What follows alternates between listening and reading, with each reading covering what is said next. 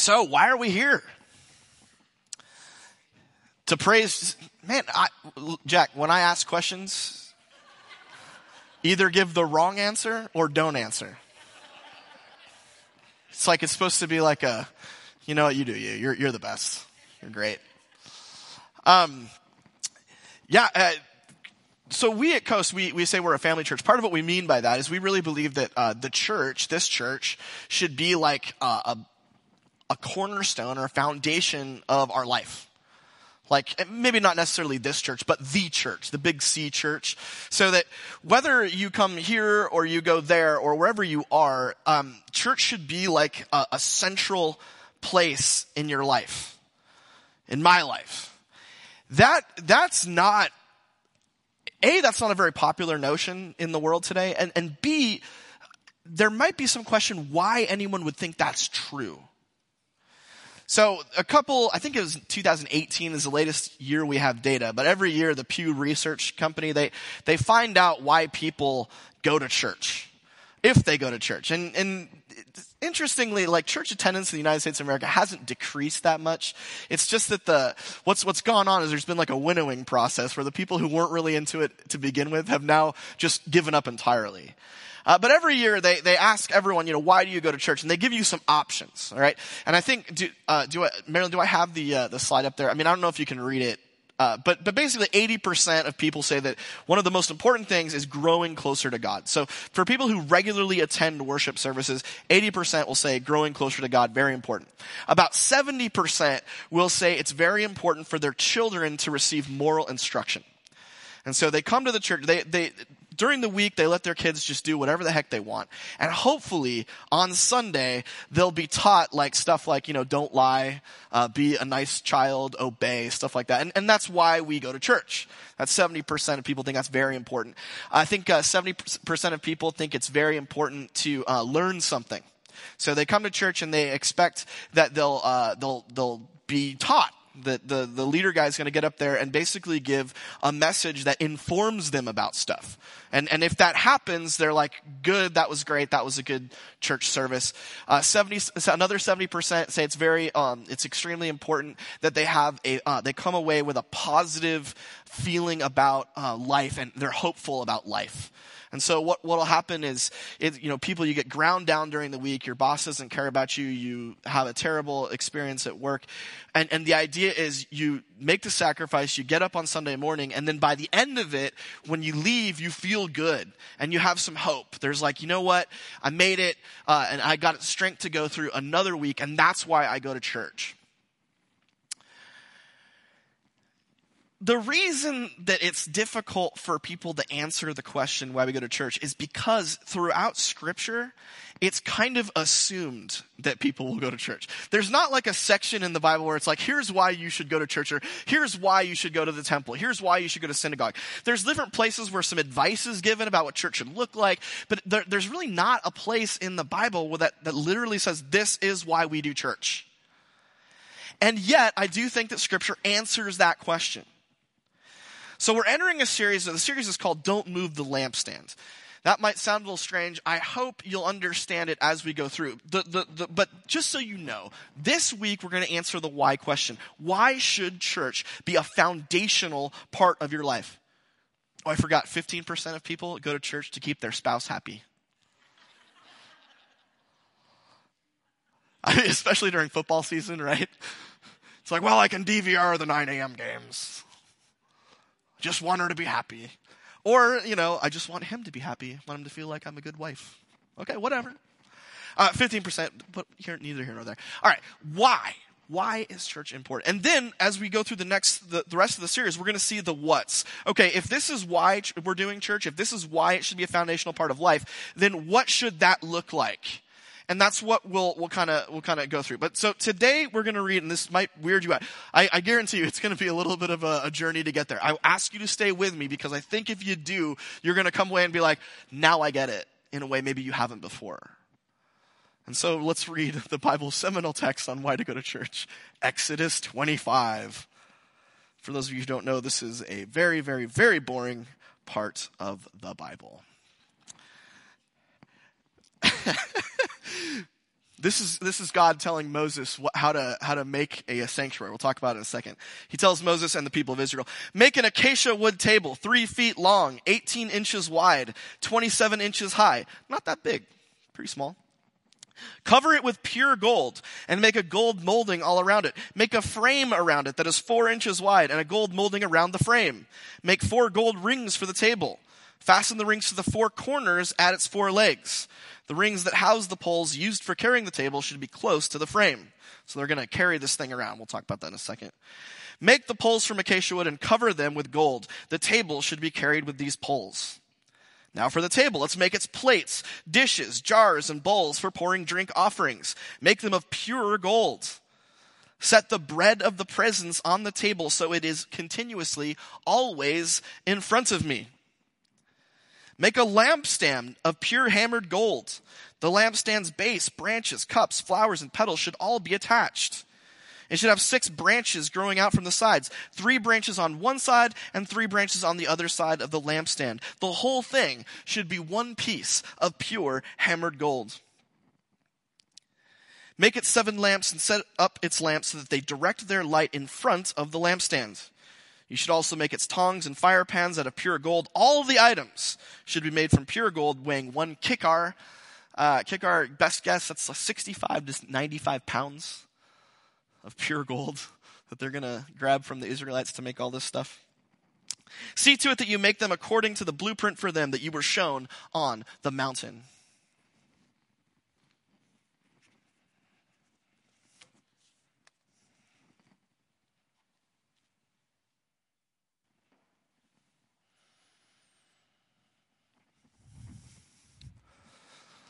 Okay, so what's going on? Uh, we're, we're at a place in Exodus where the people have left Egypt. They have not gotten to the land of Israel. So they're in the middle of the wilderness and they're going to be traveling there for a very, very long time. And God wants them to have a place where He can meet with them.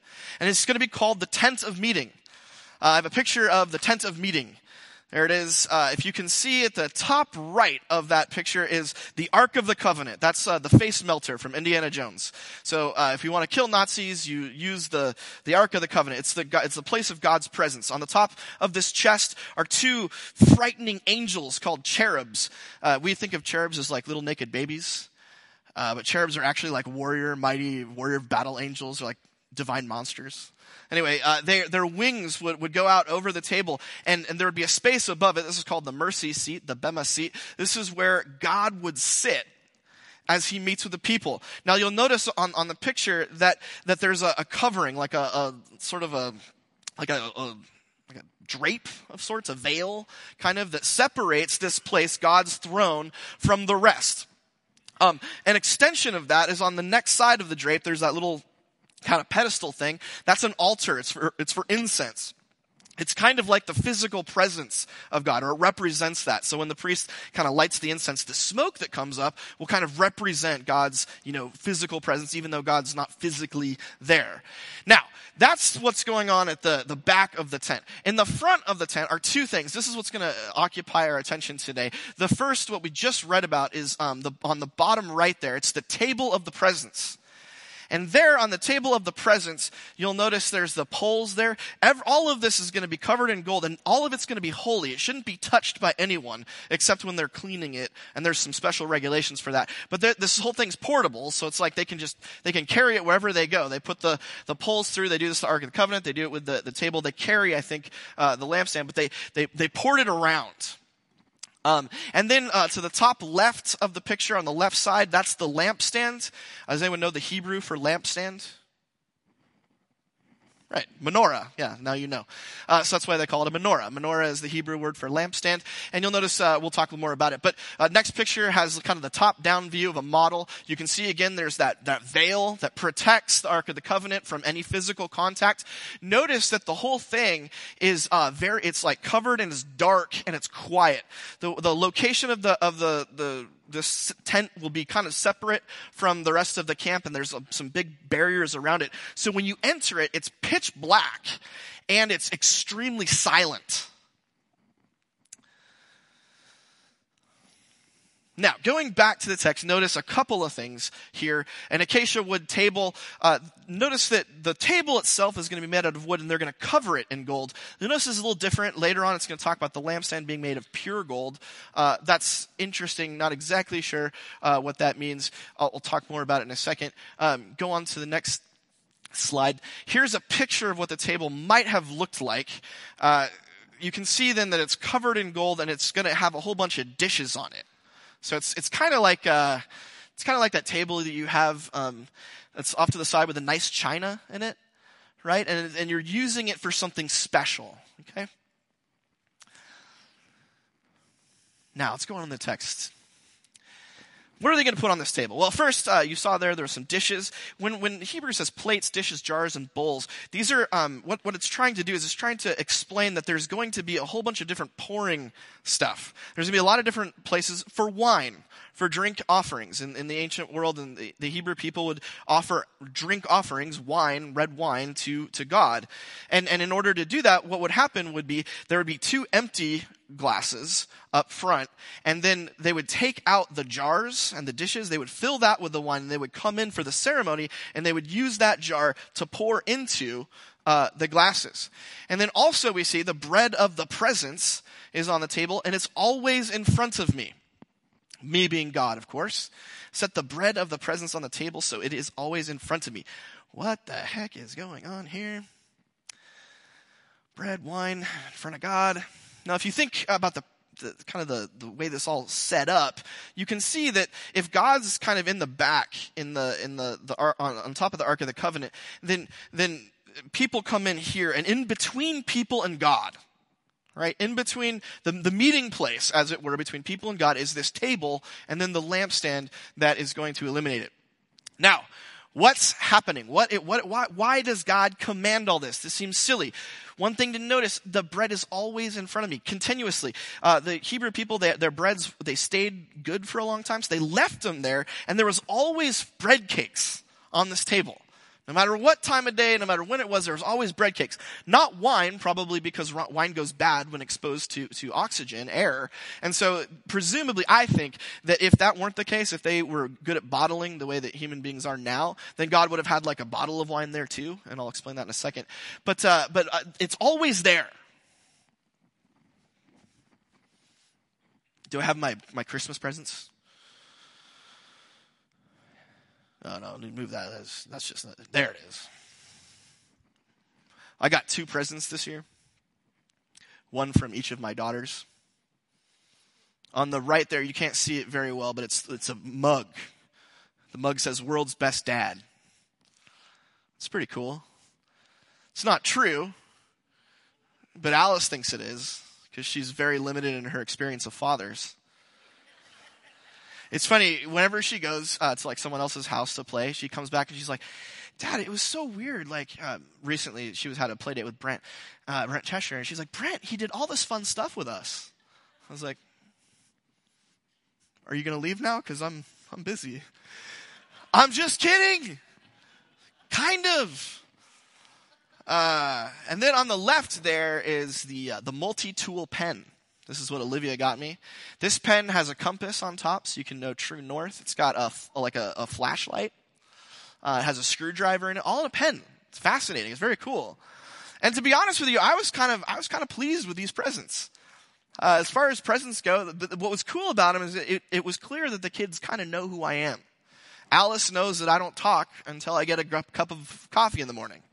Like I'm, and Olivia knows that uh, I use pens a lot and I love multi-tools. She knows that I like to carry around, you know, the Leatherman, um, and, and to play. And so they, they, they were thoughtful. Very, very cool gifts. How'd they get those gifts? My wife, no, kind of. Uh, so they, our, our, kids go here to Stony Brook, our friends and partners in ministry, Stony Brook Christian School, and every year Stony Brook has a, a Christmas store and what happens is they take over the barn and they put a whole bunch of stuff, uh, and the kids come and they can purchase gifts for their friends and family. So, here's what happened. On a Wednesday morning in December, my wife took a $20 bill out of my money and she gave it to Olivia.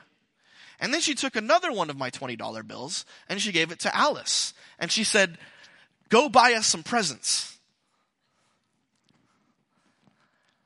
And I was like, What a waste of money. I mean, I love that mug. I love the pen. Cash is better.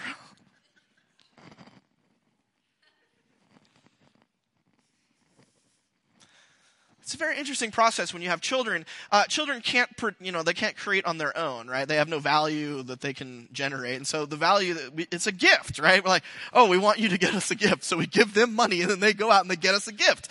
It's like I'm, I'm getting, basically, I was trading a twenty dollar bill for a mug and a pen.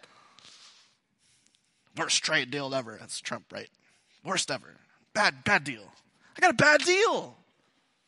No, it was sweet. It was so. I honestly, I was, I was like, oh man, you guys totally. That was cool that you. It was clear that they didn't do what I did when I was a kid. I was like, just give me the stupid ornament, give it to my parents. And they thought about it. It was cool. It was really respected. It was nice. It was a good moment. But it was really ultimately from me. I gave them the money, they got the gift and brought it back to me. Notice that something very similar is happening inside the tent of meeting. Okay? Uh, the, the, the bread is always there. It's continuously there. Why is that? It's because God wants to remind Israel He's the ultimate source of provision and commitment.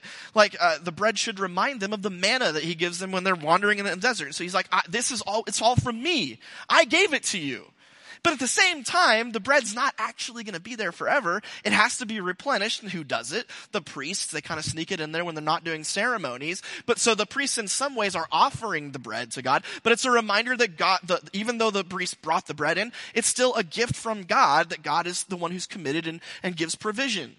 Similarly, uh, the wine would have been prepared or, rep- or, replenished before the ceremony took place. The idea being that, that God's probably represents uh, in the Old Testament the promise of feasting in the promised land. The idea that when they get to the promised land, there will be an abundance and overflow. The bread is provision, and the wine is like, this is, we're partying. This is great. It's awesome. Right? And there, and, and, but again, the idea is that God's like, well, the, the feasting comes from me. I'm providing it for you because I'm committed to you. But at the same time, you're bringing it to me, and we're going to have a, a moment together where we share it.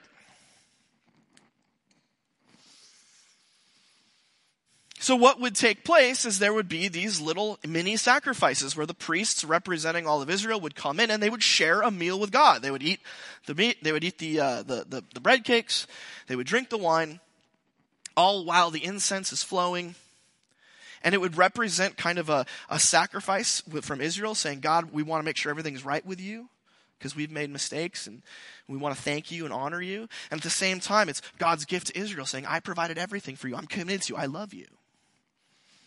It's first thing your note sheets. The bread and wine symbolize God's commitment and provision for us and our ongoing sacrifices to keep relations with God right. And so when you think about it, always think about the, the, the, the gifts that your kids give you. Because whenever your kid gives you a gift, it's really a gift that you're sort of giving yourself. And similarly, God's receiving a sacrifice from Israel that God's provided.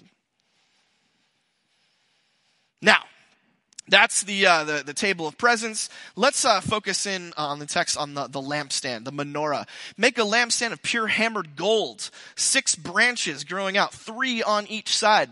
The reason menorahs, um, I, have um, excluded this text, but the reason that menorahs often look like vines is because God also commands that there be flowers kind of attached to the lamps, and that's why um, that's why they look the way that they look. Um, the key here is pure hammered gold. Uh, probably what uh, God intends from this is that there's either a mixture um, or well, it's hard to know. But the idea is, if if you did actually make a huge monstrous lamp out of gold, over time it would kind of collapse. And so the rabbis think that what the, the proper way to make a menorah is to use a, a purified copper and then to cover it with gold or a, something like that. I, I, I don't know how it all works out. But the idea of gold being it's separate, it's special, it's exciting, it's wonderful. Going on. There's your menorah. Those, yeah, the, the, you can see like the little flowers on there. I guess I, am not exactly sure what to make of them. Some of you Bible nerds might know. They're they're like al- almond blossoms. I think it might just be for ornament, but there might be some symbolism. I'm not exactly sure. Now, what's going to be the, what's the point of the menorah? So the menorah is there. There's seven uh, candles, seven lamps, um, probably indicating like seven meaning completion or perfection, holiness, something like that. And and and the key here though is that they're going to direct their light onto the front of the lampstand. Now this should strike us as a little odd. Why is it that they're not aimed at the altar? Why is it they're not? Because remember, remember the way that they're supposed to. Remember how this thing's set up. God's in the back, right? And then here's this table. Here's the lampstand. Lampstand's supposed to illuminate the table. That seems a little bit odd. What exactly is going on? Well, the first thing is the way it's set up. Uh, you can learn from by thinking about Pixar. Have you seen the uh, Pixar the Pixar lamp? Uh, Luxo Jr. is his name. Story behind Luxo, 1986. Uh, John Lasseter, the uh, future president of Pixar, invented this little short animated clip about a dad and a, and a son set of lamps. And they were playing ball and whatnot. And that eventually it turned into the Pixar uh, logo. It was a huge success and made a ton of money. And the reason is, is that at the time in 1986, no one had ever used a computer algorithm to generate uh, light and shadow. Okay? What Lasseter did is he actually programmed the 3D computer graphics so that it accurately handled the way that a source of light would create um, shadows when it interacted with other solids. And so you can see it in that picture uh, where the, the, well, you can't, you can kind of see it, but that's because we the bulb's not great. But the X actually has a shadow going off to the side.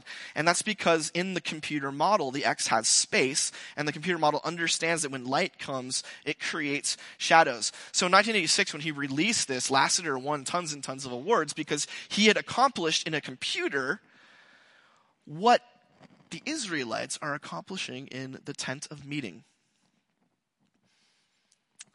If we can see the um, the next one there. This is a, a kind of a life-sized image of what it might have looked like.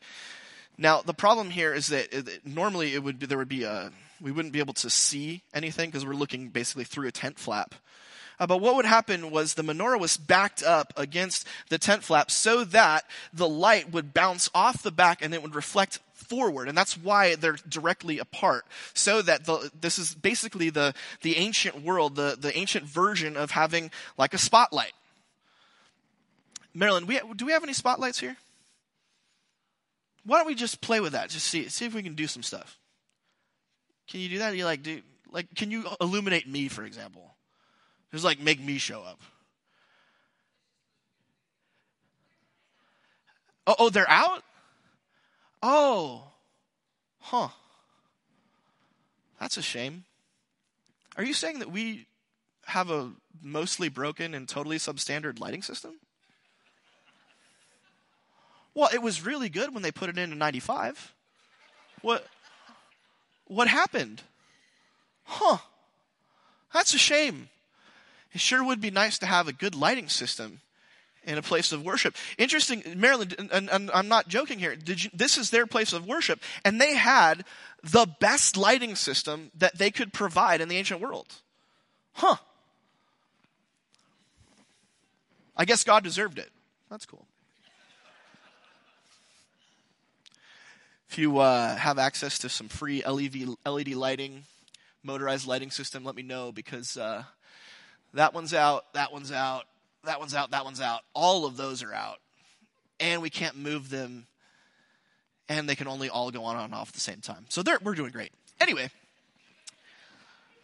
this is the ancient version of that where the light would bounce off the back and then and then illuminate the the table of presence illuminating the bread and the wine. It was like uh, like a spotlight. It was a spotlight onto the bread and the wine. And that's the uh, next thing in your note sheets i think.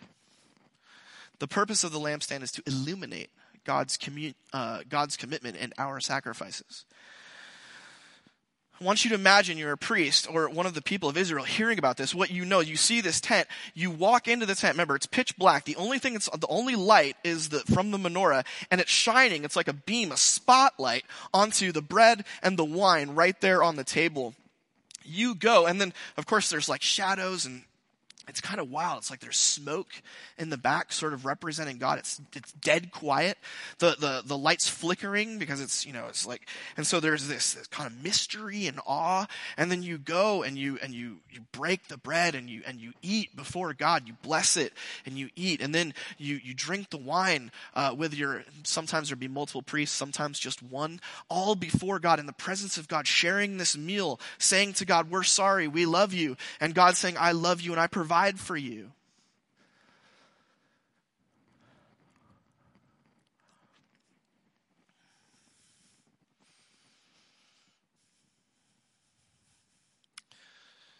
This is from uh, Matthew 26. While they were eating, Jesus took bread, blessed it, broke it, and gave it to the disciples and said, Take, eat. This is my body. He took a cup, gave thanks, and gave it to them, saying, Drink from this, all of you. This is my blood of the new covenant, which is poured out for many, so that their sins may be forgiven.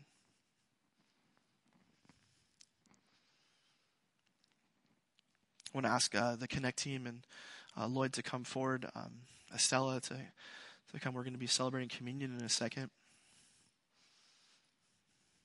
It's not a coincidence. It's not. Um, it's not just random that Jesus invited the disciples uh, to a meal. It's not random that he picked up bread and he picked up wine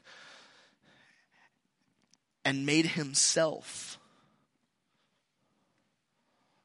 the bread and the cup. And if you remember, you remember the, the point here, the purpose. It, there, in between us and God is this meal, right? In between the priest and God is the bread and the wine and the, and the, and the priest comes in and, and this, and this bread and wine, it's an offering to God saying, God, we love you, but it's, it's been provided by God himself. God's the one who made it possible and gave it. In the same way, Jesus is God's gift to us that we in return offer back to God saying, God, we can't, we're not good enough. God, we do want you to be glorified. And we can't do it. And so we're giving this gift to you. We're sharing this with you, even though it comes from you.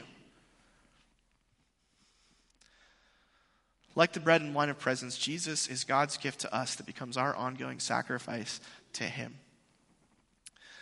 Let's celebrate communion together.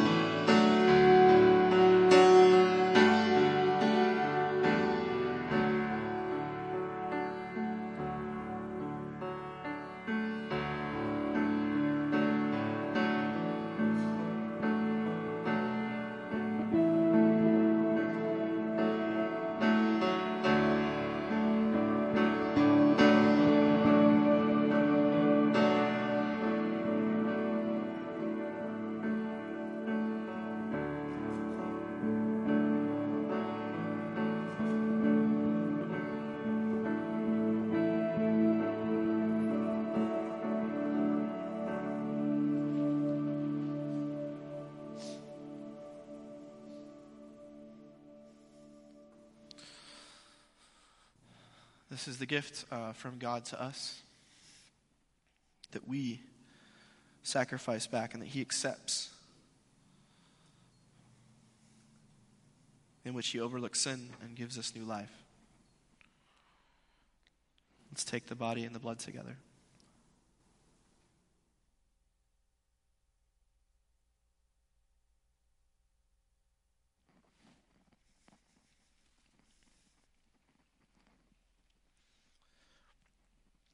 Gracious God, we thank you for the gift of the bread and the cup, the meal that we share uh, with you, the Savior who provides our ongoing sacrifice and who is a sign of your ongoing commitment to us. We thank you for Jesus. We thank you that he brought your life to us and brings us to you. In his name we pray. Amen.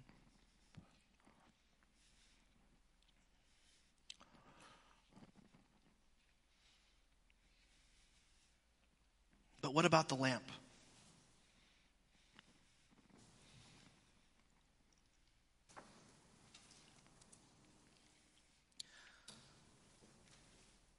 The priest, you know, walks in and there's a spotlight on the bread and the cup, focusing all the attention on this mediation between us and God. I want to share um, from the book of Revelation. This is John's vision um, about uh, things that were present to him and also things that are future. He says, Then I turned to see whose voice it was that spoke to me. And on turning, I saw seven golden lampstands. And in the middle of them, I saw one like the Son of Man, clothed with a long robe and with a golden sash across his chest. The seven lampstands are the seven churches. So in, in John's vision, he's actually having a, a recreation of the of you know the the tent of meeting it's like it's happening over again, only this time, instead of a lamp um, highlighting you know the, the bread and the cup instead there's seven lamps and they're all illuminating the one in the middle of them who's jesus. And john recognizes he understands that these lamps that these lampstands they represent something. And he says they, they each one represents a church and those seven churches are churches that are contemporary to John in the first century in, in what's now modern Turkey uh, but they also represent the future of the church. They represent all of the expressions of, of, of, the church history as we go into the end, and they and they represent individual churches. Like there's some churches there that are they're on fire for the Lord, and, and those are part of, of the church. And then there's other per, ch- uh, churches that are just lazy and they're bored. Uh, but whatever they are, the, the, every single one of these lamps represents a church, and these churches, their job is to function like the menorah. They're supposed to highlight Jesus. They're supposed to illuminate Jesus. They're a spotlight on Jesus.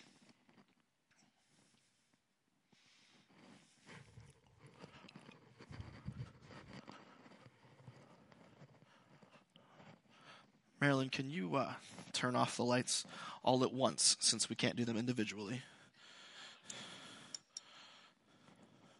All of them.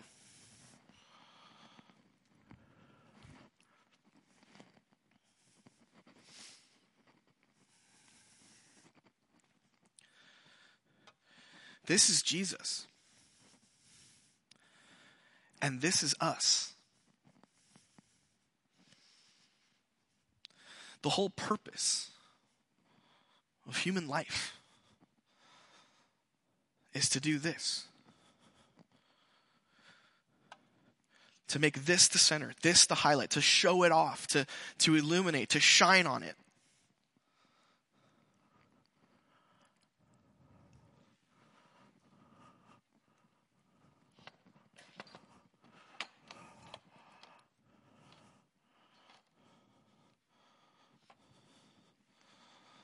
So we'd better not move the lampstand. There's a lot of things that we can get caught up in church. We can get caught up with um, programs and small groups and potlucks and events. We can get caught up with having um, the coolest sermons that teach us the most and the most intense, passionate worship that makes us feel the best. We can get caught up with a lot of stuff in church. We can be focused on whether or not our lighting is great and our pews are perfect. We can get caught up with, you know, how holy we are and how awesome our lives look to the people around us. And the danger is, the danger is that we get focused on those things and we go from being this to this.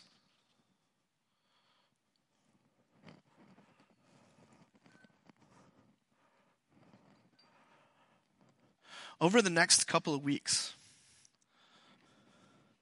we're going to be looking at what Scripture has to say about not moving the lampstand, about making sure that this church and we as a community are living and praying and loving in such a way that we do not move the lampstand. That whatever happens with our lights and our pews and our small groups and our Bible studies and our events, our meals together, our friendships, the way we raise our kids, our marriages, the way that we sing and praise, the way that we pray, that no matter what happens with any of them,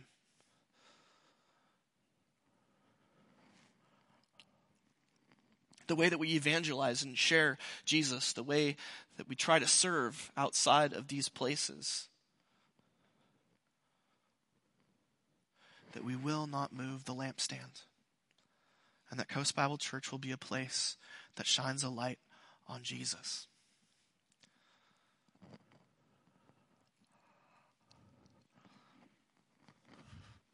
Let's pray. Gracious God, I just ask that we can be the light, the lampstand that we can really live that out. That, that just as the lampstand, the menorah shone on the bread and the wine in the ancient Near East, that we can shine a light on Jesus, who is our bread and wine. That we can illuminate him first and foremost. We don't get caught up in all of the nonsense and the little things this year in 2020, but instead we'll be focused on that big thing and that all the little things will be supporting and, and making that big thing happen. That the big thing, lighting up Jesus, will lead to all the little things. Animate them, make them real, give them substance and meaning.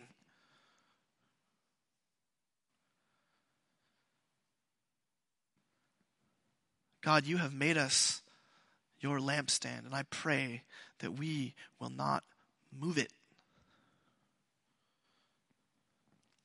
In Jesus' name, amen.